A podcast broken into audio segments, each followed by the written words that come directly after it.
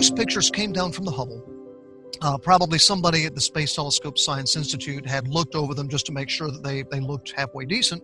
And uh, they're sent through this automated pipeline of, of processing on the computers and sent on to us. So when I looked at them, I was, if not the very first person to lay eyes on them, it was the first person to look at them in any detail. And you're seeing things that nobody else has seen before. These are these deep um, uh, images, these long exposures of a, you know, some random little corner of the cosmos. And to realize that all of these little blobs here and there are galaxies which each of which may contain half a trillion stars perhaps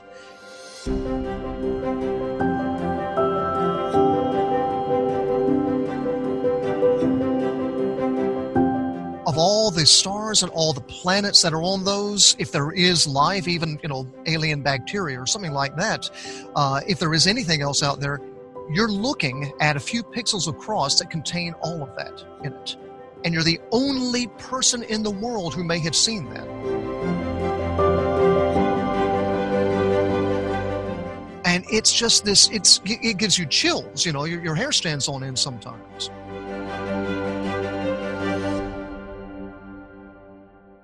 Psalm 19:1 says that the heavens are telling of the glory of God, and the expanse shows his handiwork. This is Good Heavens, a podcast taking a deeper look at the glory of God reflected in the stars above us. Here is your host, Daniel Ray. On the morning of April 24th, 1990, just after 8:30 a.m. Eastern Standard Time, the massive engines of the Space Shuttle Discovery roared to life. A chariot of fire blazing upward toward the heavens on an enormous volcanic cloud of smoke and numinous flame. Discovery weighed just under a quarter million pounds at launch. STS mission number 31 cost upwards of $1.5 billion. Its precious cargo the Hubble Space Telescope. T minus 10, go for main engine start. We are go for main engine start, T minus 6, 5, 4, 3, 2, 1, and liftoff of the Space Shuttle Discovery with the Hubble Space Telescope, our window on the universe.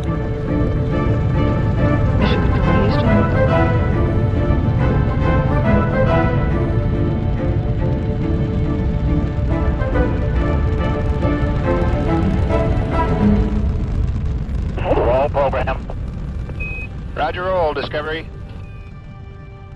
This historic launch is a fitting example of what the Hebrew word for glory, kabod, truly means heavy, weighty, and full of renown. And the Hubble Space Telescope is perhaps the world's most well known eye on the heavens. Once in orbit some 340 miles above the Earth, after several costly repairs were done to correct a significant problem with Hubble's main mirror, the telescope truly opened our eyes to the cosmos in ways no one could have imagined. The telescope's never before seen panoramas of the universe have been, and continue to be, nothing short of breathtakingly awe inspiring.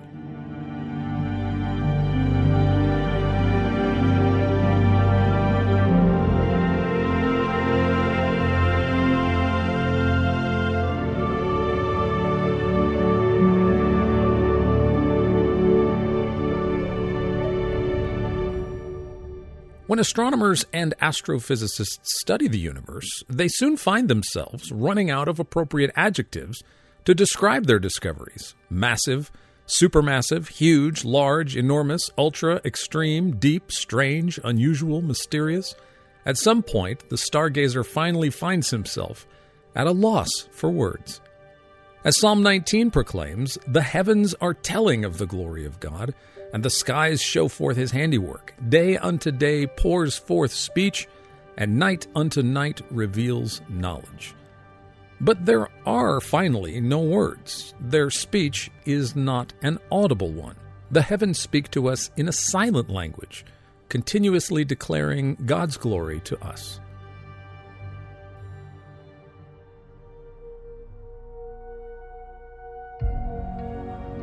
This two part episode is a first for Good Heavens, as we will be talking with an astrophysicist who recently made an exciting and unusual discovery from one of Hubble's many images of the deepest regions of the cosmos.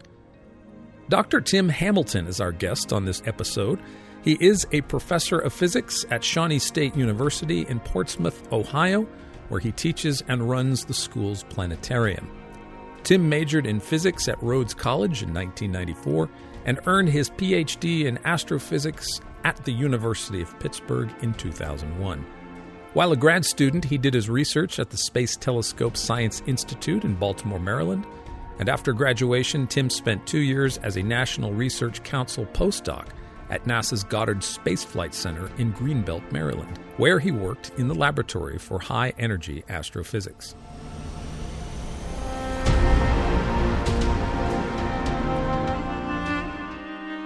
Recently, while studying quasars, Tim found an unusually shaped object in one of the photographs and decided to follow up on it, the image pictured in the podcast notes. I had a delightful discussion with Tim about science, faith, discovery, and the wonders of the created world. As the psalmist writes, Great are the works of the Lord, they are studied by all who delight in them. Splendid and majestic is his work, and his righteousness endures forever. He has made his wonders to be remembered. The Lord is gracious and compassionate.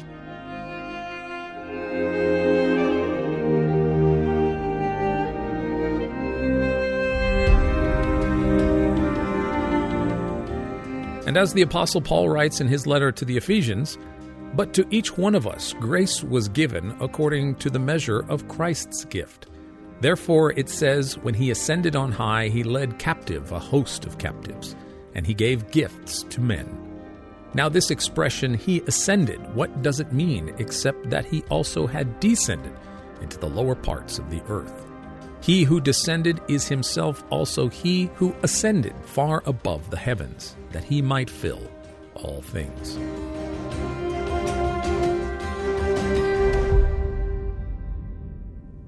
The Son of God, the Lord Jesus Christ, creator of the heavens and the earth, came down into our world and gave himself as the ultimate gift for us. He was crucified, buried, and miraculously resurrected on the third day, and ascended through and far above the heavens he himself had created. As the writer of Hebrews reminds us, quote, Since then we have a great high priest who has passed through the heavens, Jesus the Son of God, let us hold fast our confession. End quote. And as we will hear in today's conversation, science is by no means a threat to our confession of Jesus as Lord and Creator of the universe. He has not only created the heavens, He has passed through them and far above them. His fingerprints are everywhere. On this episode, Tim and I discuss science, miracles, and how faith in Christ and cutting edge astrophysics go hand in hand. Tim has worked closely with another Christian astrophysicist who processes much of the imagery from Hubble's cameras, a gentleman with whom I've had the unique pleasure and privilege of briefly working, Dr. Anton Koekemoer. Dr. Koekemoer came to Texas in 2018 to give a talk at Southwestern Baptist Theological Seminary about his work with the Hubble Space Telescope. The audience was pin drop silent as he presented many of Hubble's most stunning mosaics of the cosmos. It was this delightful event that inspired our book, The Story of the Cosmos How the Heavens Declare the Glory of God. As we began our conversation, Tim shares how his recent discovery will soon be published in a paper with Dr. Koekemoer. Tim Hamilton.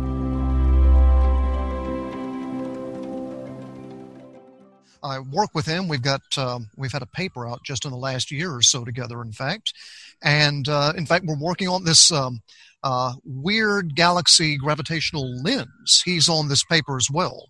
Uh, he, it was in um, one of the uh, Hubble images that uh, he and I and another colleague of ours had uh, had put in and came down and when when I found the thing. Oh wow! Yeah, well, Anton was in my car uh-huh.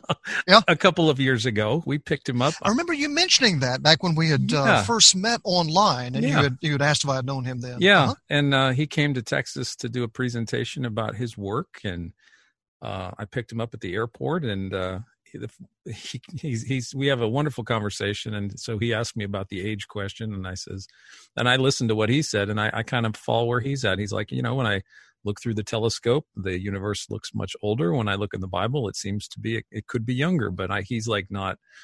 He said he, coming over from Australia, he'd never really encountered this age question being as divisive as it is for Christians. Uh-huh. Uh, Anton, by the way, was the uh, one who had first told me about the. Uh, there's a Christian astronomers group, Mhm. um, mostly you know meets by email uh, during the year, but then we get together every. Uh, every uh, meeting of the American Astronomical Society and have a lunch and some presentations and so on. And uh, he was the one who had told me about that for the first time. That's wonderful. So I well, he that there. he, Yeah. he was the primary that that event he came to in Texas was the primary inspiration for our book that I've shared with you. Oh, okay. Yeah, uh, we Yes. we quote him from another article. He was going to contribute, but his busy, crazy life as it was. Um, He is, he is a key man in a lot of uh, Yes. in a lot of projects. right. Well, that's his demeanor. He was so approachable and so low key. He stayed after the Yes. presentation and he hung around. He let kids run around with him and let, let people ask him all kinds of questions. Very Mhm. accessible, very down to earth, uh, very gifted communicator. But you could tell he's one of those guys that he probably does a million things that nobody knows about, but you know, keeps everything together and keeps everything going. And I was fascinated uh, to learn about his his involvement with the Hubble's the deep fields. Um, and Yes, uh-huh. he explained to me that how that imaging works and just patient and and articulate and intelligent and truly a remarkable man. I mean, to have uh, yes, he is. I, I think it's like God has His saints in certain places, keeping keeping a, a divine eye on the cosmos, if you will, for our benefit, in some sense. Uh-huh. But uh, just He radiates grace and professionalism, and it was such a joy, even briefly, just to work with him. We can begin by you just informally sharing um, how you got into. Uh, cosmology and astronomy you are an astrophysicist correct is that Yes. okay That's right. so you're not you're not you, you don't dabble in cosmology so much you're more of the physical observationalist correct Yes. So the um, well to, to go way back, I'm I'm uh, kind of an East Tennessee hillbilly from the Smoky Mountains, ah and uh, uh, grew up in a, a small farm. Uh, technically, it's a farm anyway. We raised cattle. Uh, that was my sister's and my project. That was all the money we earned before um, started getting summer jobs during college. Was uh, raising cattle, and um, uh, but it- it's you know mostly mostly forest. Uh, the uh, farm uh, juts up against the Smoky Mountains National Park. There's actually a border uh, a borderline trail uh, between mom and dad's uh, property and the national park. there. okay And so it's a great dark sky location. Uh, Yeah. we've got the pasture out there, and uh, mom and dad would take us out every now and then and uh, get the uh, unfold the space blanket out there, which I didn't think about the uh, space connections of it at the time, and would uh, lay back out with a uh, thermos of uh, hot chocolate or so and just uh, stargazing. And Ah. they would point out things to us, and I would I would say that that got me my first my my first start, my first introduction. Both of those are redundant. Uh, my real introduction to it, uh, to the night sky. Um, but I don't know that I had really seriously at that point, as a kid, thought about being an astronomer. Um, it really came in more when I was in college. And I was, when I got to college, I went to Rhodes College, uh, little liberal arts school in Memphis, and I had wanted to double major physics and Russian.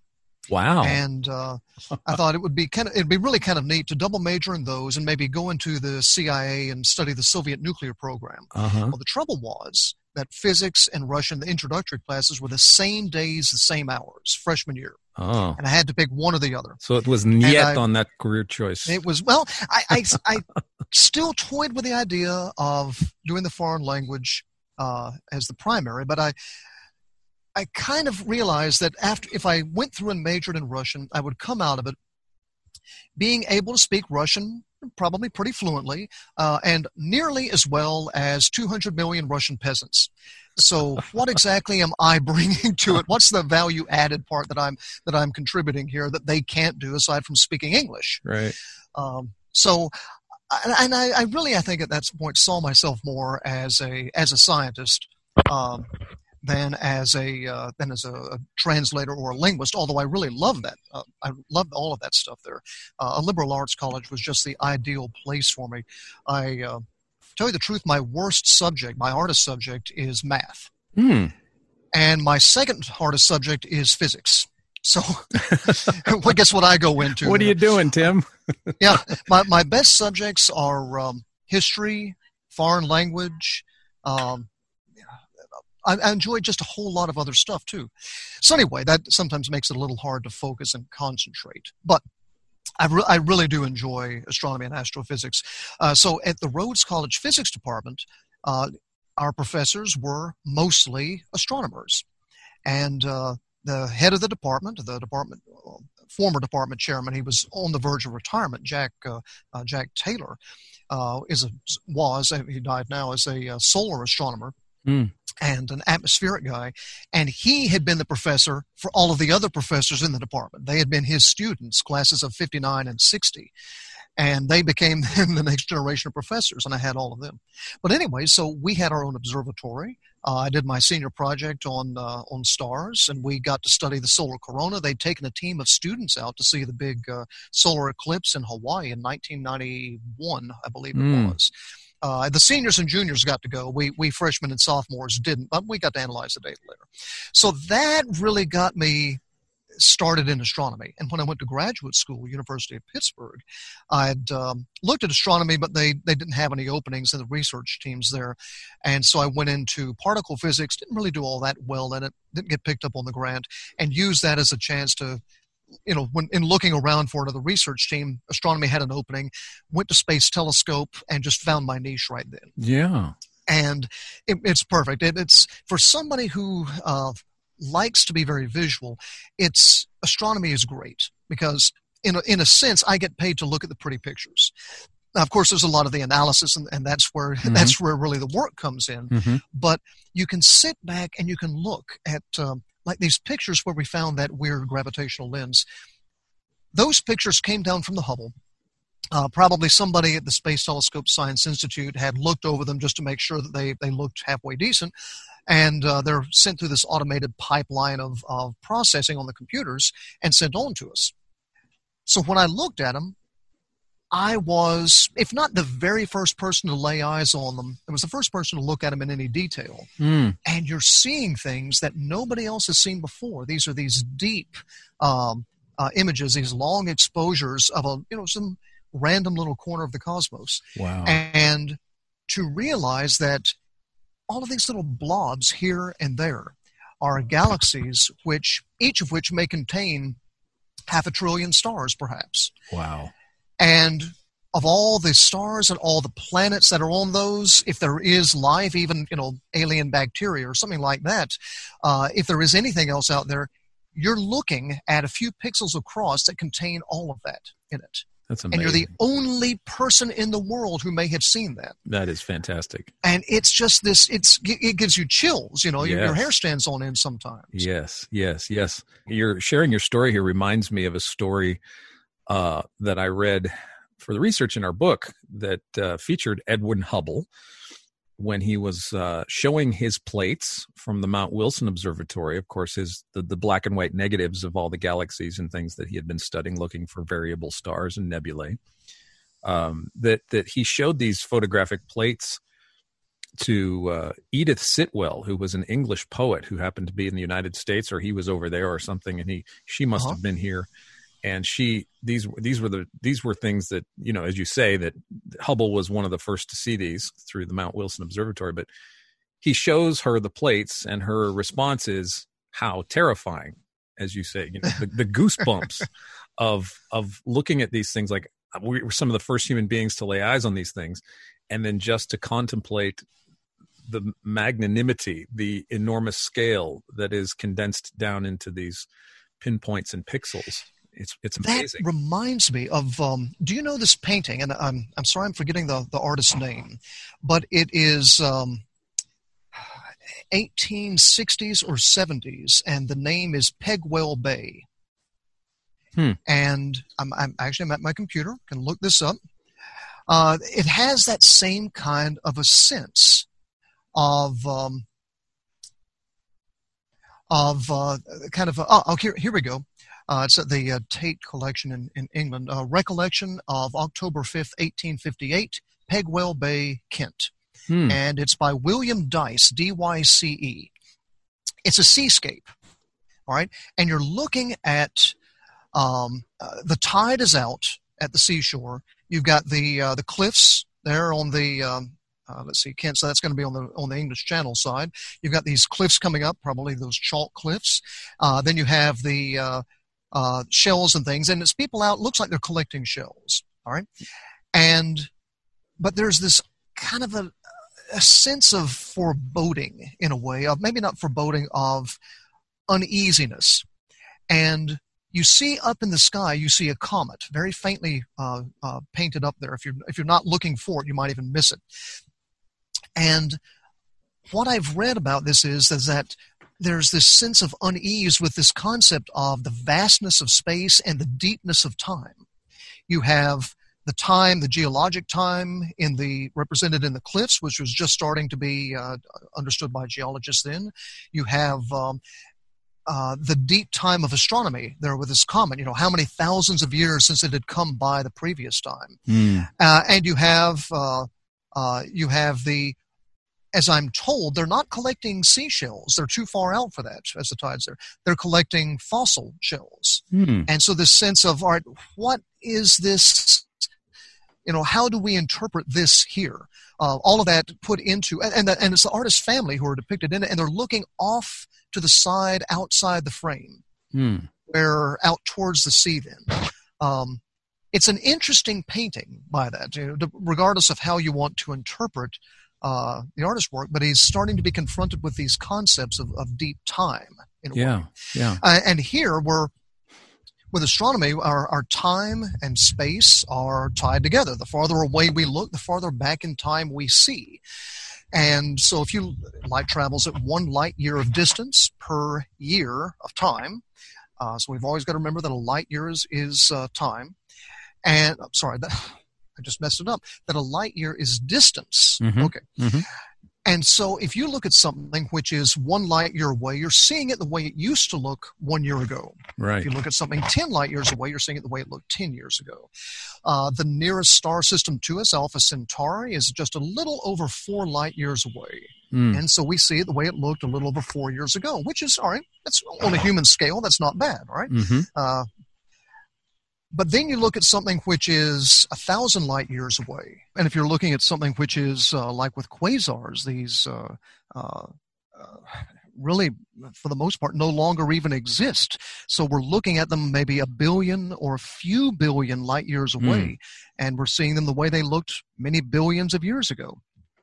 Uh, when the universe itself was very young, and um, uh, we can see that the universe has changed. We're looking back to the nearly the beginning of the universe. We can see very Yeah. close to it, in, in, uh, as far as the scale go, the scale goes. Uh, and so, as far as debates between young and old Earth and universe itself, uh, uh, when I you know, when I've talked to people who are who are young Earth people, you know, I could I could present all the ways in which all right now here's how we here's how the uh, the laws in which uh, radioactive decay works, how we can do dating of rocks and things on the Earth, or here's how light travel times and how we can see the age of the universe. But to tell you the truth, though, all of that relies on a metaphysical um, assumption that these laws of nature that we're that we're using are are running continuously. And so I can't act, there is no actual way to prove it if you don't if you say that well look God could have created them in that fashion. Uh, you know, with the light having traveled, uh, appearing as if it had traveled from a distance, or rocks that are already with the amount of radioactive decay products there that make give them the appearance of this age, there is no way to tell the difference there. The big thing is is whether you accept the idea that these laws are uh, permanent or at least very very long lasting over that time period, or whether it it came into being with that appearance there. I see. And so at that point, it's, um, you know, if, if somebody still believes that it is a young universe, yeah, fine. I mean, as long as you understand how we use these things uh, with the assumption that it's an old universe, and we Mhm. can we can work out things that uh, uh, we treat as being very consistent that way. So you might say, uh, just just as an example, to make sure I'm following you correctly, Yeah. for the sake of our listeners, if we talk about the say the physics at the very beginning of time, if you Mhm. will, um, it seems to be a consensus that there's a lot of different kinds of laws in physics that may be in operation beyond our purview, um, and so maybe what you're saying seems to say is that that these laws could possibly have been altered over time to their present state, that the laws that we have may have been slightly modified or different in the past. Is that correct or accurate? Uh, yes and no. Uh, the we do have the idea that as you get back to, uh, and this is more what the uh, particle physicists and the cosmologists will deal with more so than I do. Mhm. Uh, but making sure that I don't uh, go beyond what I understand on it. that uh, yeah, we do think that you can have the say the the uh, the fundamental forces of nature. You have your gravitational force, electromagnetic, your strong and your weak nuclear forces. Those four there. And then as we go back to near the beginning of the universe, um, when you have the universe being very compressed, I mean, you, you take a all right, you take a you take a gas, and you um, uh, a container with a gas, and you expand it. Well, what happens? Well, it it cools off as it gets rarefied. If you compress it, it heats up. All right, and so the whole universe you can consider, in a rough sense, to be like that container. It's got a volume, it's got gas in it. Uh, right now, primarily hydrogen gas, uh, but as you would go backwards in time, you've got a universe that, uh, because the universe is actually expanding, then if you go backwards in time, you're looking at it compressing and your temperature goes up. And at some point, you get to a point where hydrogen itself is not uh, stable. It gets ionized, it becomes a plasma. As you get to earlier and earlier in the universe, then you've got even higher temperatures and pressures, and uh, you don't even have protons and neutrons. You've got individual quarks probably running around. Mhm. And if I go too much beyond that, then I will be sticking my foot in my mouth because it's been a while since I did particle physics. Uh, but anyway, so, but your four fundamental forces of nature merge as Mhm. you uh, look backwards in time to the very early moments. This is the idea of that grand unified theory of physics, which has been the kind of the holy grail of the particle physicists and the cosmologists for many years now Mm. the idea of a single underlying law. Uh, I will crudely refer to it as kind of the law of a, a, fu- a single fundamental force, but I, I'm quite sure it's much more uh, all encompassing than that to them. And the different forces that we experience in nature today are kind of specialized versions of it in a way. They've kind Mhm. of frozen out as, as the universe has expanded. Mhm. So just as we experience electric, the electrostatic uh, force uh, when you have your hair stand up on end, well, mine's short enough here that it's always on end. uh, but if you get a, if you um, get a, a static charge on you and your arm hairs stand up or your hair stands up, they're repelling each other because you've got. Um, I'm not sure which what you'd be rubbing on. It might be either electrons or missing electrons, uh, and you'd have like an overall negative charge, and they'd repel each other. Right? That's a Mhm. static force. Mhm. Um, and you also have magnetic forces, right? But the electric and the magnetic forces are two manifestations of the same fundament, more fundamental electromagnetic force, Right. which was discovered uh, a century and a half ago when, uh, when they were running current through wires. And a moving electric charge generates the magnetic field Mm. and the charge by itself generates the static field. And you, the combination of the two work together. And so, by unifying these forces, we're getting to something more. We're getting to something deeper, more fundamental.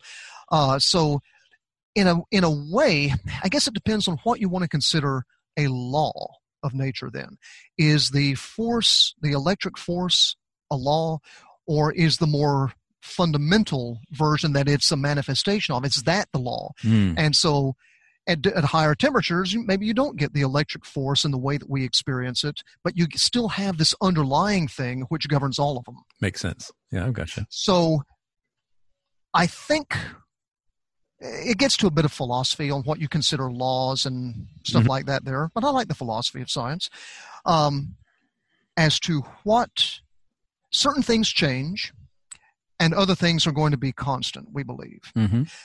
If you are a young earth creationist, uh, I would I would assume that you would think that it's not just a matter that there the laws are changing in some naturalistic way, but there's divine intervention that is putting the laws into force now when they weren't before. I you see. could have much more. Um, I would assume that you would have a much more uh, uh, uh, kind of instantaneous change there with a uh, without the continuity I see. I understand. in the way that those of us working the field, uh, to the extent we look at laws changing, we're looking at things that are changes in a predictable way. Mhm. The rules change, but they change according to a deeper rule. I understand. Yeah, yeah, that makes sense. It's like uh, it reminds me of. Um, are you familiar with uh, C.S. Lewis? Um, Mhm. He wrote, uh, of course, a more philosophical work on miracles, which came out of a debate that he had with Elizabeth Anscombe. That some Uh-huh. people say even Lewis himself didn't do so well, and so he he decided to translate his philosophical work of miracles into Narnia. And so, the Lion, the Witch, and the Wardrobe Ah, okay. the lion the witch and the wardrobe is in part a refiguring of his argument in miracles and so when you Interesting. when you read about the witch who knows about Mhm. deep magic before the beginning Right. of time aslan's response is she doesn't know about the deeper magic I remember that. Yes. And so the witch has this, in Lewis's view, the witch has this limited perception of reality, which she thinks she's got Aslan. But Mhm. Aslan says that she doesn't have a concept of the underlying fundamental deeper reality. And so Yes. that's Lewis's argument in Miracles in a nutshell in, in The Lion, the Witch, and the Wardrobe. you know, one thing that I, I've been pondering for several years, and I'd wanted to write an article on this with a uh, uh, fellow I know who's a he's a minister and uh, and a uh, seminary professor. we we were we were talking about it, we never got around to it. Maybe I'll, someday I'll get back to it. but you go back to say uh, Sir Isaac Newton. Um, the last chapter, the last section of his Principia Mathematica, where he lays out the uh, the laws of physics, his uh, three laws of motion Mm-hmm. and the law of gravity. And it's, uh, a big, dense work there. And of course, he wrote it in Latin. And he was using mostly geometric proofs, which are a little harder for us to follow than kind of going through with algebra today. Uh, but if you get to the last chapter, it's called his, in Latin, the General Scholium. And this is his taking the metaphysics side of it. He had, he had said rather famously, you know, why uh, to to people who had objected that well look how can the earth pull on the moon with the force of gravity if there's no direct contact. People only had experience in understanding contact forces at that point. I can push or pull on something but how can the earth pull on me invisibly without if i'm uh, if the moon is up there and there's nothing touching between the two how can it pull on it? Mm. And he had famously declared hypotheses non fingo. I'm not going to feign hypotheses in this. Uh, I'm just going to tell you how it works, not why it works.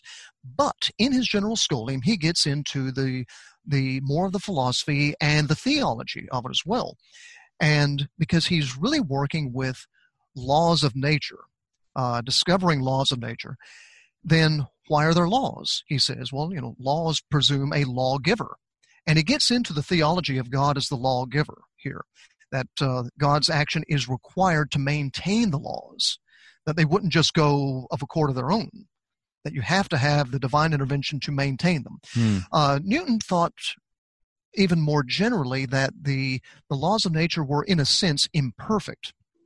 And uh, for example, you've got the Milky Way, which was not known to be a single galaxy out of many at the time. It was the, the galaxy was the universe Mhm. uh, as, as it was understood then. Mhm. And there was a problem. Well, if everything in the universe has mass, and everything with mass emits a gravitational force on everything else with mass, and this force extends infinitely far away. Of course, it gets infinitely weak as it gets infinitely far away. But there's always a gravitational pull from every object on the universe in the universe to every other object in the universe. Even if it's very, very weak and imperceptible to our our ways, it is still there. Mhm. If that's an attractive force, and that's the only uh, strong long range force in the universe, then shouldn't the universe just collapse in on itself? I mean, Right, we can look out there, we can see all those stars, but they're spread out. shouldn't they, given enough time, have gone clump like this together in the middle? Right. That would be rather unfortunate. And Newton uh, considered this, and his idea was that divine intervention, direct divine intervention, miraculous intervention, was required to occasionally go back and kind of pull things back out where they were needed and so it wouldn't collapse. Uh, he, and he gets into a debate. Um, I, I, don't think maybe literally arguing back and forth, but the two schools of thought, the Newtonian school of thought and um, Gottfried Leibniz.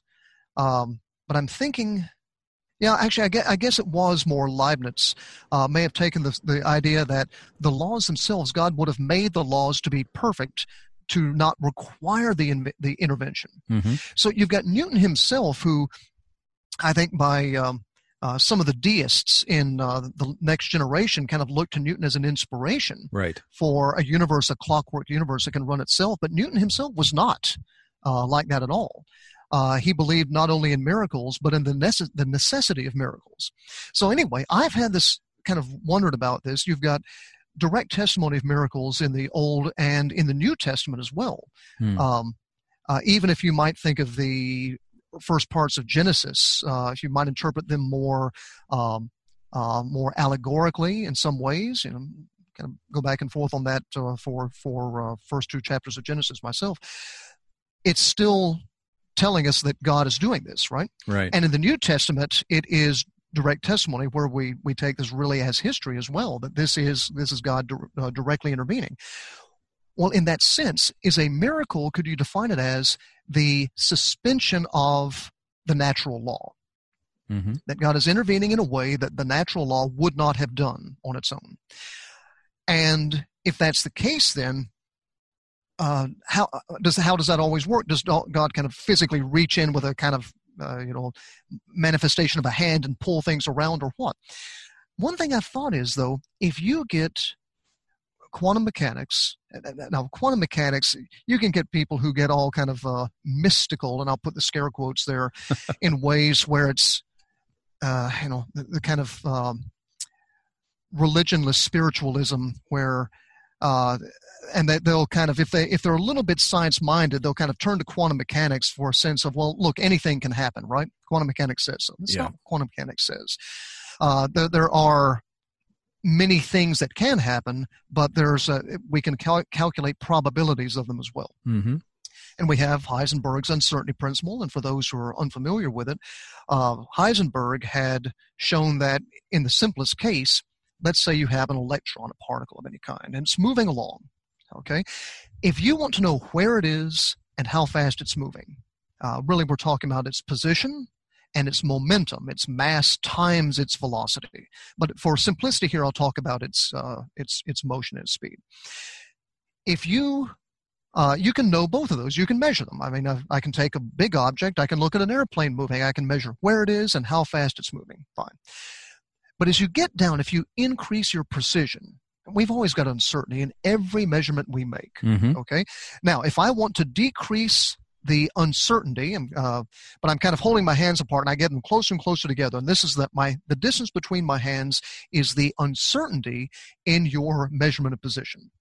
So, okay. where is it? Well, if I get out a ruler, I can mark things down to a 60, uh, 16th of an inch, or a good one, 32nd of an inch, maybe a 64th of an inch. But even then, beyond that, I've got some width in the ink printed on the on the ruler, and I can't tell well, you know, how far is it on one side or the other of that. Mm-hmm. So there's a limit to how close you can set, how close you can read that position.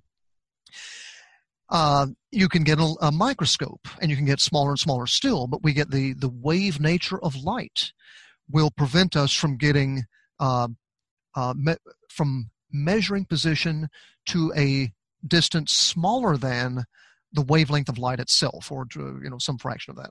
So we can use an electron microscope, which gets us even shorter wavelengths, the wavelength of the electrons themselves, and we can get down smaller still, and so on. But we're still having this uncertainty. We're just shrinking it.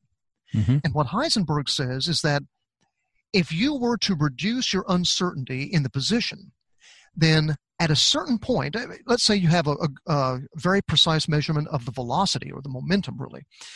Um, if you get your position uncertainty down smaller than a certain amount, then every uh, improvement in the in the precision on, on position you'll get then from then on will come at the cost of worsening your understanding of the velocity. You'll have a larger Mhm. uncertainty of that. Mm. The proof of this takes some math, which again was my weak point, but at least I can get through this part here. Well, anyway, and there are other other versions of it. Time and energy, for example, are another pair, Heisenberg pairs. But what this tells you is that we will always have a measurement error on everything we do. There is a Hmm. limit to how much not only can we practically measure, but how much it's possible conceivably to measure. There are some things that are truly unknowable. If I uh, just want to interject here, just Yeah. as a thought, that what you're saying here, um, in regards to the the idea of God, Newton, and law, Mhm. the deism would just have it set up to be the way it is uh, without divine intervention. The, the whole idea of miraculous uh, to a deistic theology is is unnecessary baggage, if you will, metaphysically, philo- Yes, yes. philosophically. But would it be conceivable to say, you say a, a suspension of the laws that we know? Um, might it be also not necessarily a suspension, but a revelation of a greater underlying law? Would that be compatible? So that's okay. So um, so two things then.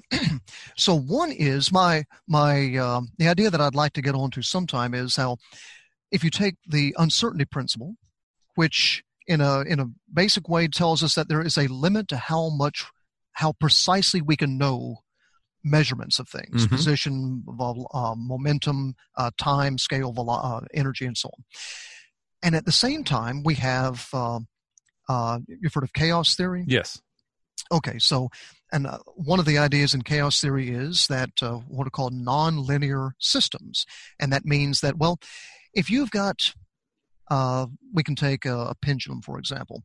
Uh, if we know the initial conditions, we, we start the pendulum and we we bring the uh, the bob over to some you know 30 degrees off off plumb, and we uh, at a certain time it is exactly that position, and then we let go and it swings back and forth. Okay, now we understand the laws of physics well enough. This is very easy to calculate for any time in the future. Where will that pendulum be? Meaning, what angle will it be uh, uh, at? Right.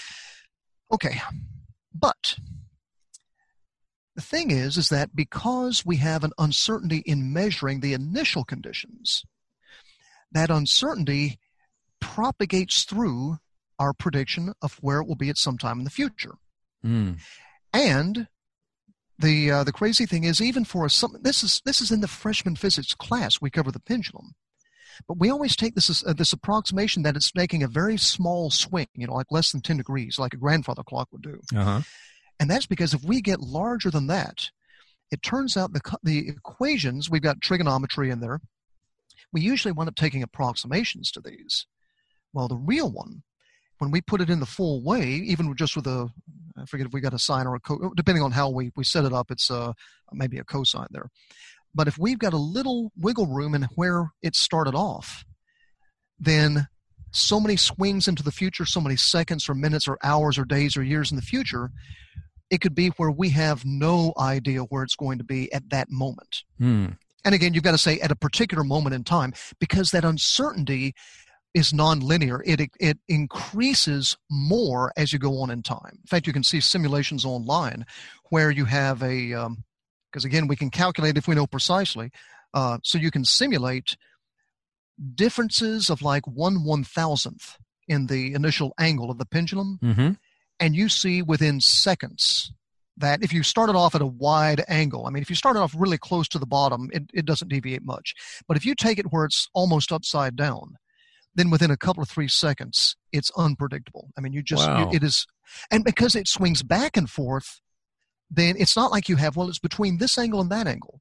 It's completely unknowable Wow. after a certain amount of time. Now that's an that's an extreme case there, but you think about weather. This is why we have we can't do weather forecasting with any real precision past like 10 days. And it's only been in not only our lifetimes, it's only been in the last what 20 years or so that 10 days has been a feasible thing, right? Mhm, My mhm. wife is still skeptical that uh, you know tomorrow's forecast is going to be right. And we've got a friend who's the meteorologist here. uh, his wife says that, oh, don't worry. I tease him about that as well too. Uh-huh. But that's because to know the weather in the future, you've got to know, ultimately, you'd need to know the position, the momentum, and all these other properties of every molecule in the air. Exactly. Now, yeah. We can't do that. We've got limited measurements. We've got a little thermometer here. We've got a weather balloon over there. You don't have a fraction of the information you need to go and, and tr- truly predict the weather off to a year in advance. And you know, I don't mean climate. A, I mean individual weather. Will it rain today? Right. And that's interesting, Tim, because you think about how many times you and I in a lifetime uh, have seen a TV weather forecast. Uh, and mm-hmm. and meteorologists are so good usually and you get to trust them and they're there when the tornadoes are coming and they're giving you heat advisories and traffic and you get used to them. I love our meteorologist here in uh, texas david finfrock rick mitchell on uh, nbc affiliate here. They're really good uh-huh. when it comes to storms. And you get, you grow into this idea. It's almost like a condition. Well these meteorologists know what's going to happen next weekend. They know what's going to happen tomorrow. And it's the bigger picture I'm trying to get at here is that, that, that science, in some way, and as you being in this discipline could speak to this, that science, it's sort of at the popular level, is disseminated to the extent that we get this impression. Well, we've got telescopes, we've got satellites, we've got radars, we got cell phones. Einstein figured out figured out uh, you know the, the, the, equivalency of mass and energy. Uh, we we mm-hmm. do quantum mechanics stuff. Look at the you look at your microwave and cell phone. Blah blah blah science has figured it all out. And it, then you then you add that to, to to Laplace and his his idea that with the right amount of mathematics he can he doesn't need God, and it seems like in the popular mind and the the the the, the popular myth is that science can is this all-encompassing sort of epistemology or mechanism by by which we can explain, know, and understand reality with a great deal of precision uh, in in some mm-hmm. sense. It becomes a sort of all encompassing totalitarian authority. Oh, the meteorologists know. Oh, the astronomers know. The astrophysics got it all figured out. Everybody, all the scientists will just defer to them. Do you do you find that to be true in in the, between what you know where you're working versus the, the sort of the myth and the popular imagination about what science can actually tell us? Uh, I think I find two extremes. I find uh, people who think that we don't really understand anything, and, and and a lot of it is expressed with people who are so skeptical about what the weather report's going to be for tomorrow. I mean, there's where we there's where we hit a science that everybody is familiar with every day. Right. You know, the top of the hour, your local meteorologist comes on and he says, "All right, we got a 30% chance of rain and then through the afternoon and so on." And he's been calculating. He's got if he's an actual meteorologist, he's got a degree in a it's it's a field of physics really. Um, with atmospheric sciences, and he's got to understand how the gas laws work and all of this stuff. Then, but again, we've got to deal with limited limited data, and then the computational ability. I mean, the computer can chug through the numbers at least, but we still got limits on what that can do, right? So, when he says there's a 30% chance of rain and it rains, I'll gently uh, tease my wife on this here. She's not sneaking up behind me, no, but she's in the next room. But anyway, her idea is well, look, it rained, and he said there was a 30% chance. He was wrong. Well, what the 30% chance means is that out of the, the previous times that the weather conditions have been the way they are right now, 30% of the time it rained in the afternoon. And so it's always, there's always that uncertainty, which is stated right there. Yeah. Well, what if he said it was a 10% chance and it rained? And we'd probably say, oh, I didn't bring my umbrella because he said it was only a 10% chance. And he was wrong. Well, he told you the probability, yeah. which is a quantification of our ignorance. So Heisenberg, in a way, is in every one of our weather forecasts we've ever seen there you go right. And and not even in a way that's necessarily conscious. Right. But if we try to take that weather forecast beyond a certain amount of time uh, your your listeners may have heard of the so-called butterfly effect. Right yes. That, yeah, uh, yeah. this is the really the first understanding of chaos theory that running these computer simulations back i think this was like 40 years ago now uh, maybe more than that that the amount a current of air equivalent to the flap of the wings of a butterfly mm. could change the weather from calm to a tornado a continent away in the space of a week or something like that. And it's not because that current of air builds up into it, but that current of air deflects a different current of air. And that one goes on to affect another one, and that goes on mm. to hmm. affect another one, and so on, in ways that you see no meteorological measurement could have gone out and found where every butterfly was Right. and see if they were flapping the wings or not. And it's not just butterflies doing it, it's like, you know, a leaf falls or whatever, right? Uh-huh. Because we just can't measure all of that. And so we can't carry it through. And even if we could, we would have an uncertainty on the measurement. Well, Ah. anyway, to, to kind of put this all together, this idea I have is running around the back of my mind that if we couple what Heisenberg tells us about our limits to our ability to measure, and we couple that with the chaos theory, uh, nonlinear systems, which propagate through um, little uncertainties into bigger uncertainties Mhm. then there are many ways in which you could have divine intervention that we could never even see a suspension of the laws of nature. Because if we're going down to even like the quantum level where this little particle jiggled over in a certain way, but you know, quantum mechanics says that maybe it will do that, you know, so many times out of 10, right? Mhm. But that worked in that way. And then over here, somewhere else, something else went, went in a way that was just right. And then the effects of all these things could propagate together to create something um, that is much a much bigger effect. In which case, no law of nature was really broken. But see, God knows what needs to be done when. Mhm. And so he could do this over here and that over there and never actually have all of a sudden the law of gravity is repealed for a moment. It could be something much more subtle, but still just as much divine intervention in a way that doesn't suspend the laws of nature. Right. It's like uh, I, I, as you're saying this, Tim, I'm thinking of Jesus and his dialogues with people who either tried to trap him or question him, or really weren't interested in what he was saying except to to get him into trouble or something. Right. But right. he would always speak. You know, he would say that that that uh, I speak in parables, so that they may not understand. That- So he's he's he's deliberately concealing things from people who aren't interested in doing anything but trying to catch him in something. And- Mhm. And I, I sometimes think, and this is just my own brain thinking on this, that sometimes I think that people who are antagonistic to the idea of God intervening or supernaturally or whatever, or sustaining or his, his divine superintendence, let's call it, that people that are hostile to these things, God speaks to them in a kind of uh, physical paradigm and parable. And so, so the, the very nature of nature is seems to be veiled even though I say obviously a lot of non-Christian, non-religious people have made a lot of wonderful discoveries about the universe, but it seems also that you could argue that God does speak to us in parable through nature. Uh, I think it's as Yes. as Ecclesiastes says that that God has put eternity in our hearts, but man will not find out from beginning to end all that God has done. What you're saying reminds me of Ecclesiastes. I think that's Ecclesiastes chapter three. Um, that, I'll have to uh, uh, afterwards. I'll have to um, if you email me that. I want to write that down and look that up because I had not remembered that line. Yeah. and that's that's one I want to to ponder over a bit. yeah, I, I've thought more of the ones that are ways that are very overt, like uh, Psalm 19, which is one of my favorites. I wanted to do a, a calligraphy art project. I've started it and haven't continued for many years.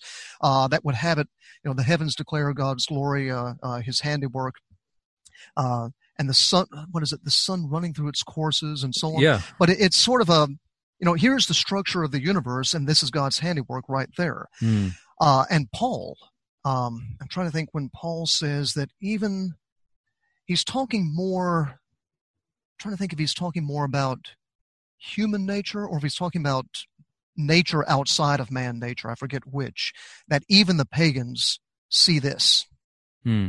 And they, they see some of what the, the divine plan is. yeah romans romans that. 1 i think you're you're referring to Okay. that that, uh, that god has revealed his invisible attributes to everyone through what he has created uh, which is Yeah. romans 1 and then paul also in uh in uh, when he's talking about the resurrection in the resurrection chapter first corinthians 15 he's saying that uh, you know star differs from star in glory trying to to make an analogy between our earthly bodies and and the resurrected bodies that we have um, trying to use Uh-huh. uh, earthly metaphors for for uh, you know heavenly things. As Jesus is talking to Nicodemus, and he marvels at Nicodemus's unbelief. He says, "Look, if I've told you earthly things and you don't believe them, how can you believe heavenly things?"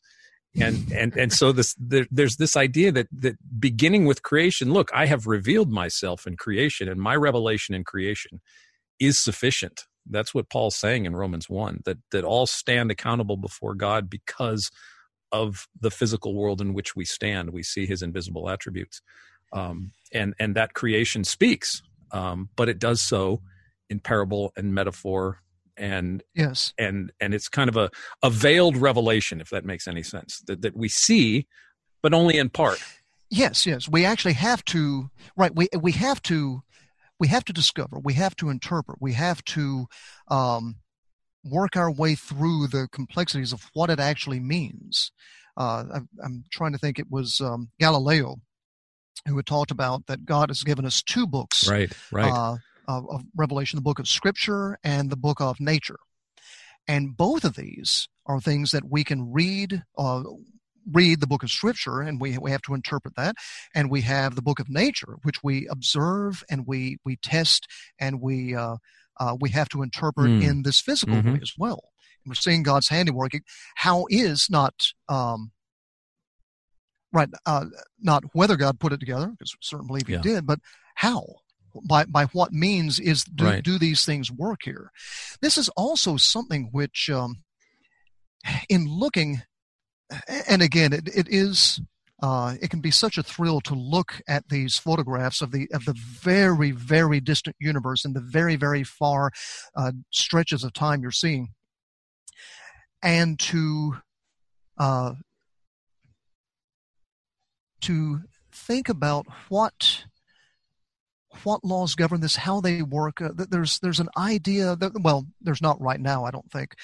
A century and a half ago, there had certainly been an idea that the laws of nature were mm-hmm. pretty well understood, and it was just a matter of kind of the mopping up the details and so on.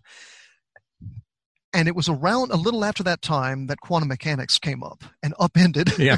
our our uh, kind of uh, Tower of Babel sort of confidence in our own abilities to, to uh, that we had we had erased all the mysteries. Mm.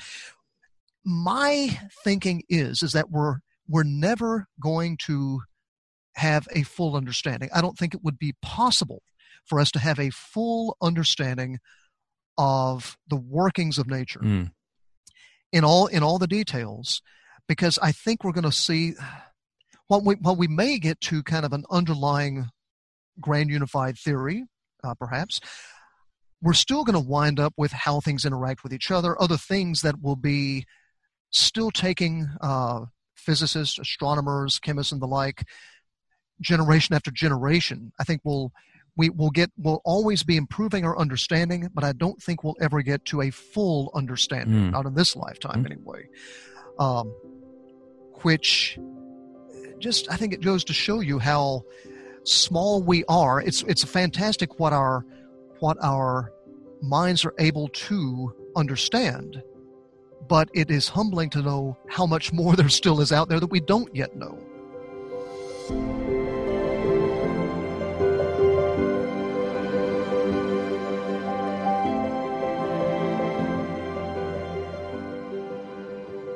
On our next episode, Tim will be sharing with us more about his exciting and unusual discovery. We hope and pray this has been and will continue to be an encouragement to you. There is no need to worry as believers that cutting edge science is in any way a threat to our confession of Jesus as Lord. And of course, you do not have to be an astrophysicist to enjoy the gift of the heavens. They unceasingly declare the glory of the one who loves us and gave himself for us. If God is for us, if the one who spun the stars and galaxies with his fingers has given us his favor, who can possibly be against us? So stay tuned for part two with Christian and astrophysicist Dr. Tim Hamilton on our next episode of Good Heavens.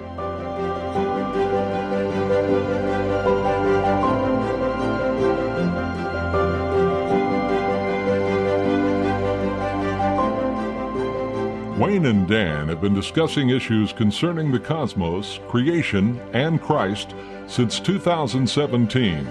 Everything from strange stars, weird moons, to oddball galaxies, and how it all points to the glory of God.